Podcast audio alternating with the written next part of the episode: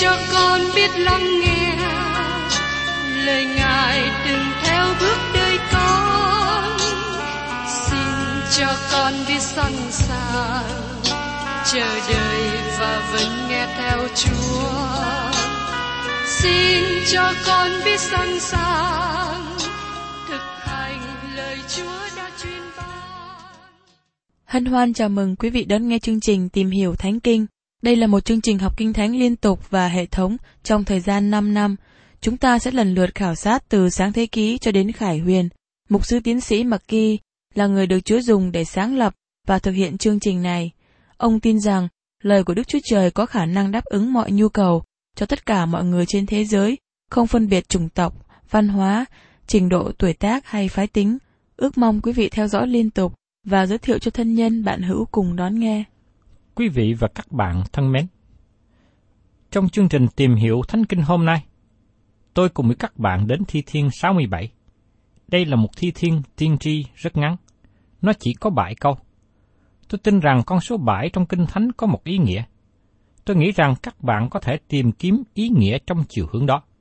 Số 7 không phải là số trọn vẹn, nhưng là số hoàn tất. Trong ý nghĩa đó, khi một việc hoàn tất, sự trọn vẹn cũng được ứng dụng. Thi thiên này khải thị mục đích tối hậu của Đức Chúa Trời cho trái đất này. Đây là một thi thiên lớn nói về vương quốc. Có một số nhà giải kinh đặt đề tựa cho nó là thi thiên truyền giáo. Họ cho đề tài của nó là quá thời, sự giải nghĩa về thời kỳ sau một ngàn năm của hội thánh thay đổi thế giới. Đây không phải là một thi thiên truyền giáo như thế. Thật sự hội thánh không có trong bối cảnh này. Tôi không tin rằng chúng ta thấy hình ảnh của hội thánh trong các thi thiên, ngoại trừ chúng ta nghe lời nói biểu tượng hay qua hình bóng. Thí dụ trong thi thiên 45 nói về hình bóng và hội thánh như hoàng hậu đứng bên hổ ngài, trang sức bằng vàng ô phia. Trong đoạn 45 câu 9. Đây là hình ảnh của Chúa Giêsu với hội thánh khi ngài cai trị trên đất. Thi thiên 67 là một thi thiên tiên tri. Nó nhìn đến thời kỳ nước thiên đàng sau này. Trong thời kỳ nước một ngàn năm bình an, các bạn thấy thế giới được biến cải, được đổi mới. Một thế giới được Đức Chúa Trời ban phước. Mọi người khắp đầu cùng đất kính sợ Ngài. Sự rủa xả bị cất đi, và chúng ta có thể hát bài hát ngợi khen và cả bài điệp khúc Hallelujah nữa. Giờ đây chúng ta cần để ý đến sự khác biệt giữa việc giải nghĩa kinh thánh và áp dụng kinh thánh. Tôi lo ngại cho một số người muốn trở nên quyền bí và quá tri thức. Nhiều thần học gia và giáo sư dạy kinh thánh quên một lực đơn giản cho việc hiểu kinh thánh. Lực đơn giản đó là tất cả kinh thánh cho chúng ta, nhưng không phải tất cả kinh thánh đến với chúng ta. Thế này cho chúng ta và nó không đến với chúng ta. Nền tảng chính yếu cho sự giải kinh là chỉ ra sự khác biệt giữa sự giải nghĩa và áp dụng. Giải nghĩa là xác định ý nghĩa. Nó là điều căn bản. Kinh Thánh có một ý nghĩa. Nó không có mọi ý nghĩa mà các bạn muốn. nhưng nó cũng có sự áp dụng nữa. Sự áp dụng có thể co giãn, quyển chuyển. Sự áp dụng căn cứ trên sự thông giải, trên sự giải nghĩa, nếu muốn được chính xác. Tôi có thể giải bài điều này qua một phương cách đơn giản. Hột xoàn là một vật có giá trị, nhưng nó phải được cắt, được gắn vào đúng vị trí và được đeo vào tay. Giả sử tôi đi tham dự một cuộc trưng bày và triển lãm hột xoàn ở Sài Gòn. Tại đó tôi thấy một hột xoàn lớn và có tên là hột xoàn hy vọng. Tôi rất ham thích chú ý nhìn xem.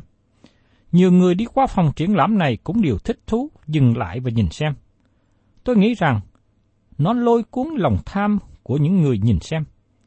Do vậy, hột sòn đó không được mang vào tay thì nó không có một giá trị cụ thể nào. Sau khi triển lãm, hột sòn lớn này được đem cất giữ cẩn thận trong tủ sắt và đặt với hầm kiên cố. Như thế, tôi thấy hột sòn đó không lợi ích cho bất cứ người nào. Nó không có giá trị cá nhân nào với tôi. Dầu rằng đó là một chiếc hột xoàn rất lớn. Chiếc hột xoàn đó cần đặt vào đúng vị trí và sử dụng thì nó mới có giá trị. Tương tự như thế, Kinh Thánh cần được đặt đúng vào vị trí, đó là sự giải nghĩa. Sau đó nó được đeo vào tay, đó là sự ứng dụng. Có người nói rằng, nếu đôi giày đó vừa chân bạn, bạn hãy mang vào. Nếu các bạn đến trong các thi thiên, mà các thi thiên đó nói với lòng các bạn, và Đức Chúa Trời cũng nói với các bạn qua thiên đó, thì sứ điệp của nó sẽ áp dụng trong đời sống của các bạn. Thí dụ như trong sách Khải Quyên, Chúa Giêsu nói với bãi hội thánh ở Á Châu. Sứ điệp Ngài có một sự giải nghĩa và ứng dụng trong hoàn cảnh các hội thánh địa phương. Trong phần cuối của mỗi sứ điệp, Chúa Giêsu nói, hãy lắng nghe.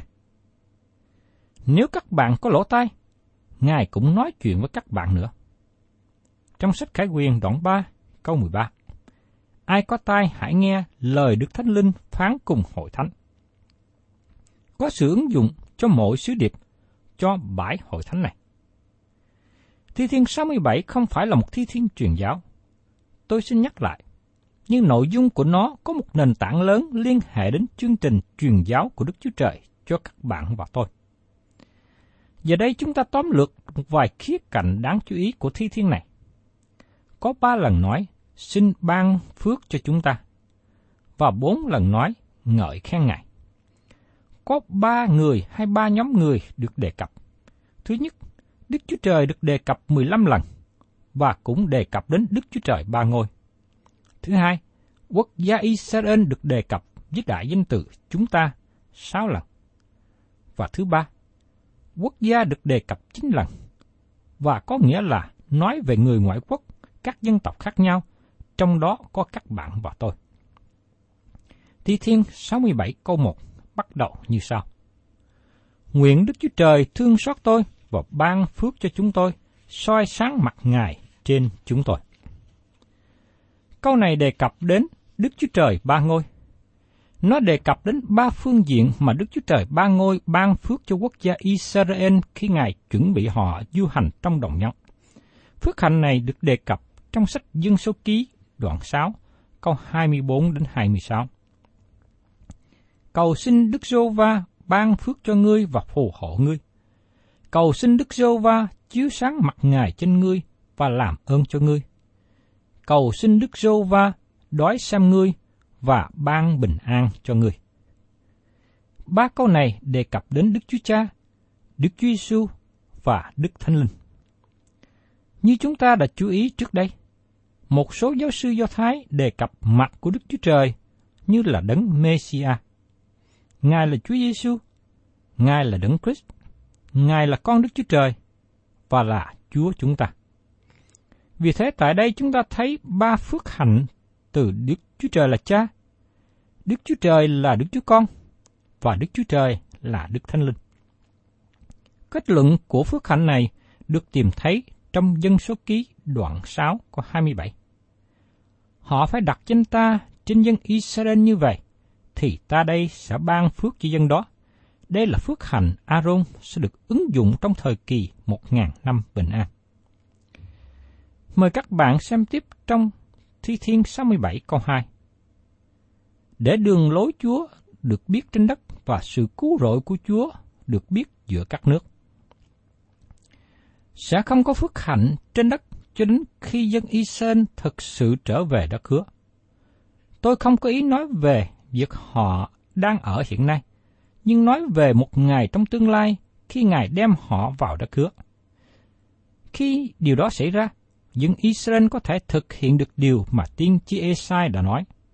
Trong Esai đoạn 49 câu 13 và 16. Hỡi trời hãy hát, hãy đất hãy vui mừng, hỡi các núi hãy lên tiếng hát sướng, vì Đức Sô Va đã an ủi dân Ngài, cũng thương xót kẻ không khó. Siôn từng nói rằng, Đức Sô Va đã lìa bỏ ta, Chúa đã quên ta. Đàn bà há dễ quên con mình cho bố. Không thương xót đến con trai ruột mình sao?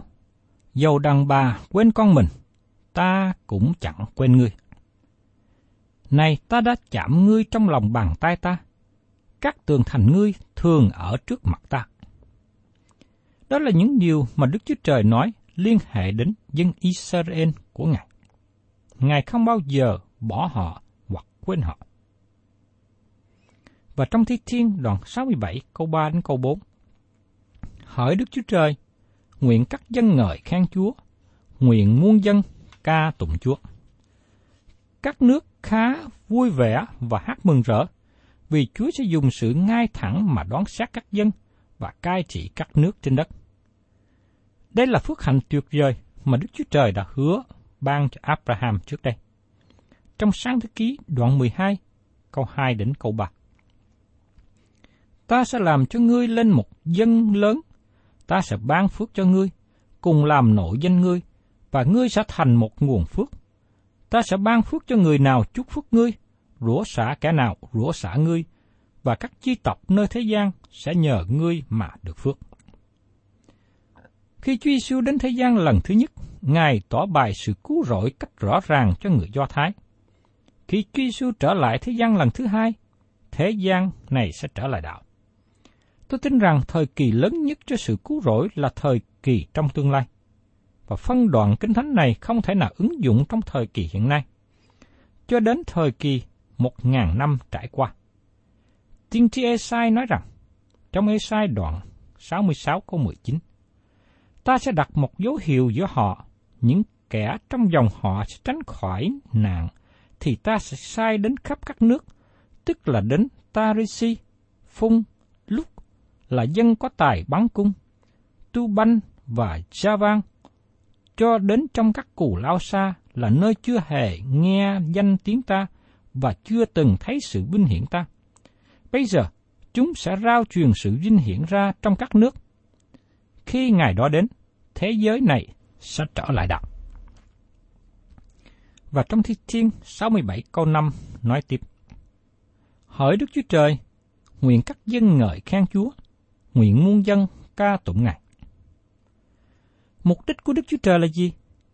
Có phải là đem dân Israel trở về đất hứa? Thật là thiếu sót khi chỉ chú ý đến việc đem dân Israel trở về đất hứa. Và thật là thiếu sót hơn khi cố gắng biến cải thế giới này. Hội thánh sẽ không đem vào nước thiên đàng bởi sự giảng đạo. Tôi xin nhắc với các bạn như thế. Trong Roma đoạn 11 có 25 nói rõ như sau. Hỏi anh em, tôi không muốn anh em chẳng biết sự màu nhiệm này, e anh em khoe mình khôn ngoan chăng? Ấy là một phần những y Israel đã xa vào sự cứng lòng, cho đến chừng nào số dân ngoại nhập vào được đầy đủ. Cho đến bao giờ? Cho đến chừng nào số dân ngoại được nhập vào đầy đủ. Đó là thời điểm mà chúng ta cần lưu ý. Và trong Thi Thiên 67 câu 6 Đất đã sanh qua lợi nó. Đức Chúa Trời là Đức Chúa Trời chúng tôi sẽ ban phước cho chúng tôi. Tại đây chúng ta thấy rằng sự rủa xả tội lỗi sẽ được cất đi khỏi đất. Và mời các bạn cùng xem Thi Thiên 67, câu 7. Đức Chúa Trời sẽ ban phước cho tôi, và các đầu cùng đất sẽ kính sợ Ngài. Tôi muốn có lời nhận xét này, và tôi tin rằng nó quan trọng. Tôi xin hỏi các bạn, mục đích và đối tượng chủ yếu của việc truyền giáo là gì? Câu trả lời của các bạn ra sao? Có thể một vài người nói, mục đích của việc truyền giáo là cứu rỗi linh hồn. Câu trả lời của tôi, mục đích chủ yếu của việc truyền giáo không phải là cứu rỗi linh hồn. Sự thật, việc truyền giáo đem đến sự cứu rỗi linh hồn, nhưng chưa phải là mục tiêu chủ yếu.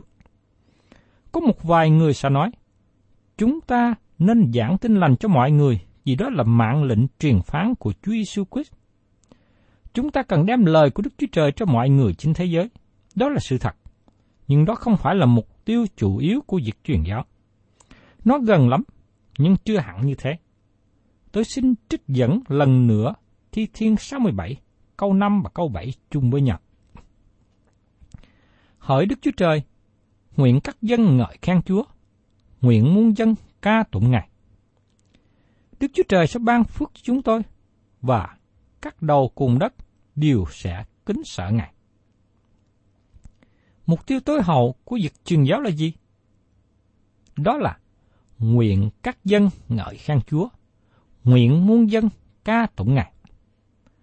Mục tiêu cuối cùng của việc truyền giáo là để ngợi khen Đức Chúa Trời. Đây là cái đầu mái để kéo các chương trình truyền giáo và các hoạt động của cơ đốc nhân.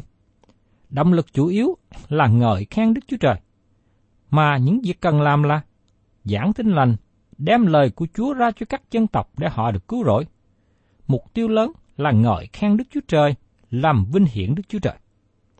Tôi lo ngại rằng chúng ta có đánh mất mục tiêu đó trong ngày hôm nay hay không. Chúng ta học bằng cách hỏi và đáp. Mục tiêu cuối cùng của con người là gì? Xin trả lời. Mục tiêu cuối cùng của con người là ngợi khen và làm vinh hiển Đức Chúa Trời. Và vui mừng trong ngày mãi mãi. Đó là mục đích của con người trên đất.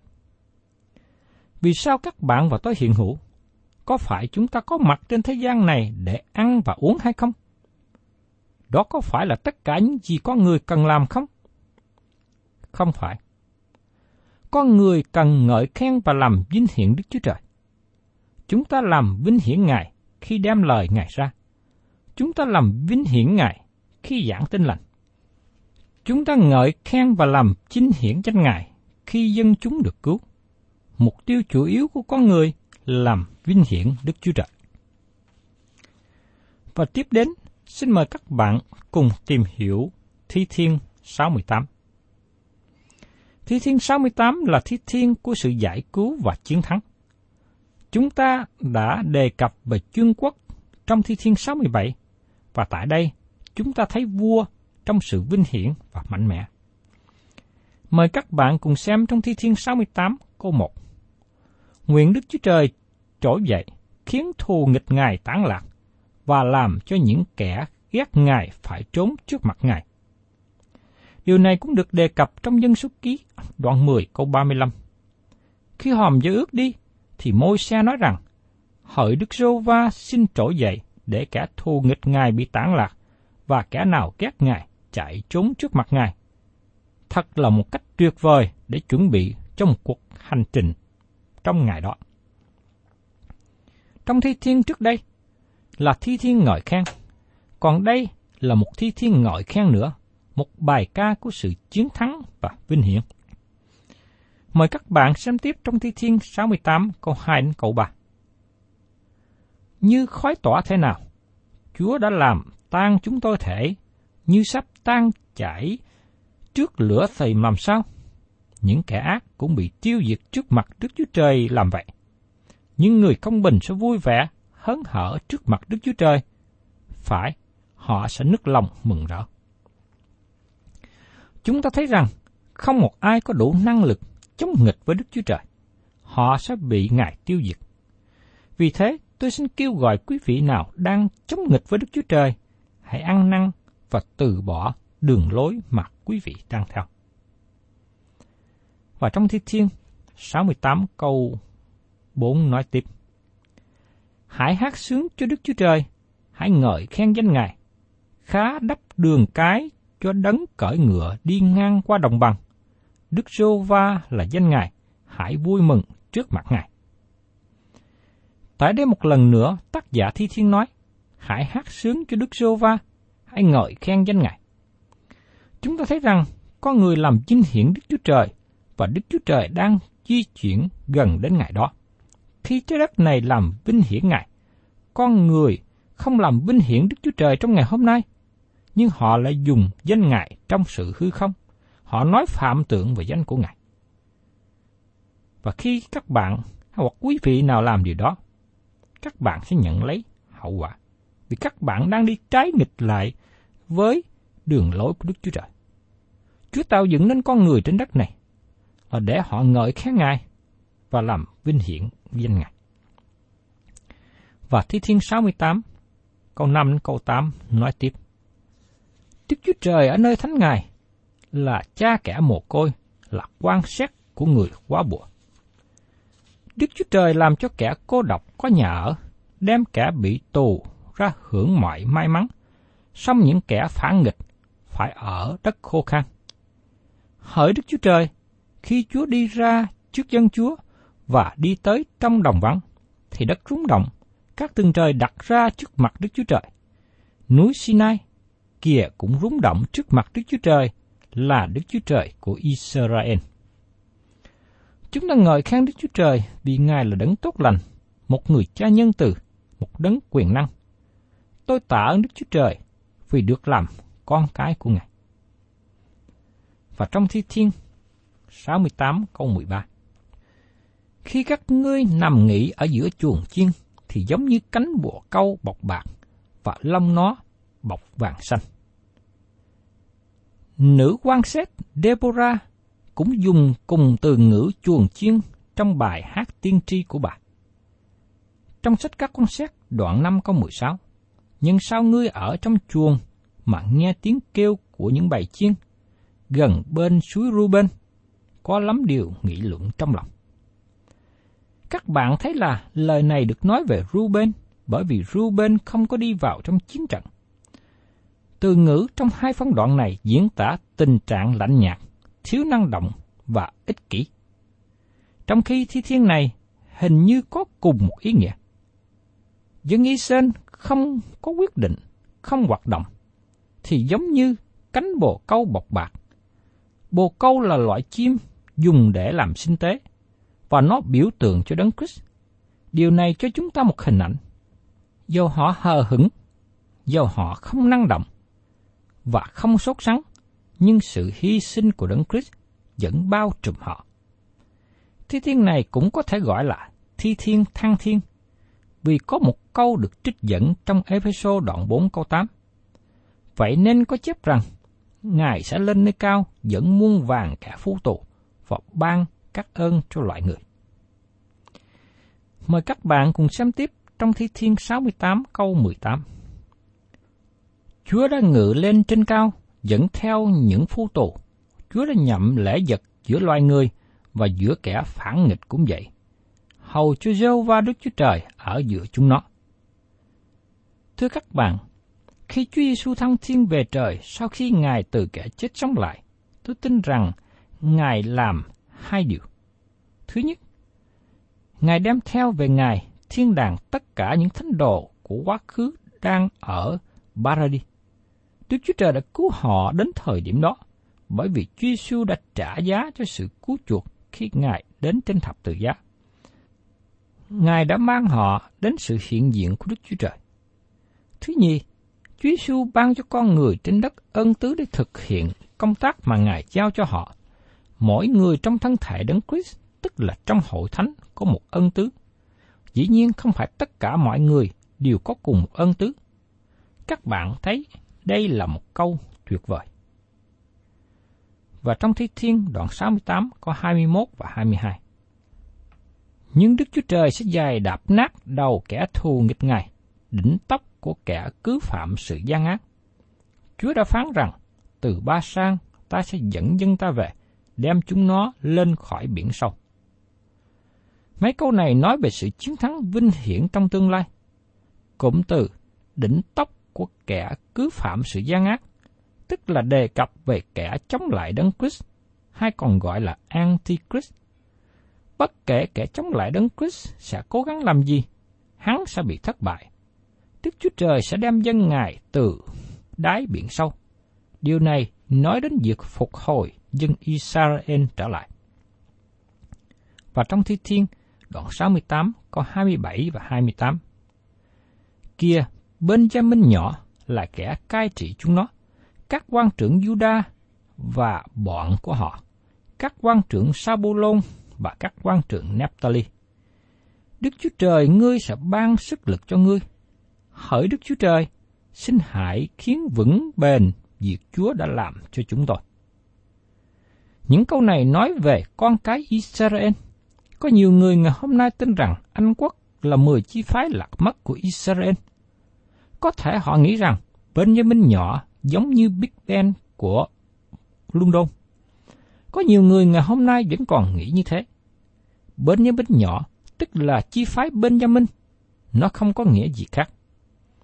Nhưng xin chú ý rằng, chi phái Benjamin nhỏ, nhưng có một Đức Chúa Trời vĩ đại. Và Thi Thiên 68, câu 34 và 35 kết thúc như sau.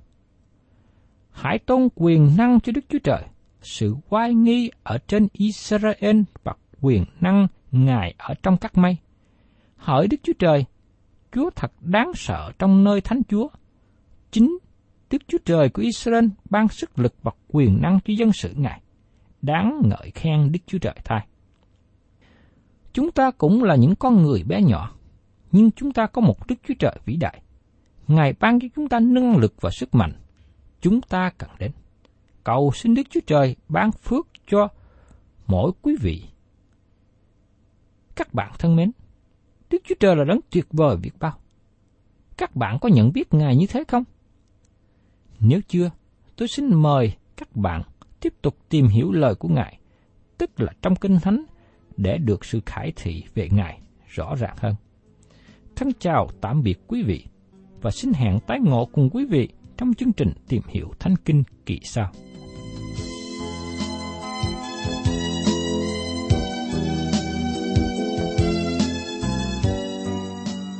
Cảm ơn quý vị đã đón nghe chương trình Tìm hiểu Thánh Kinh.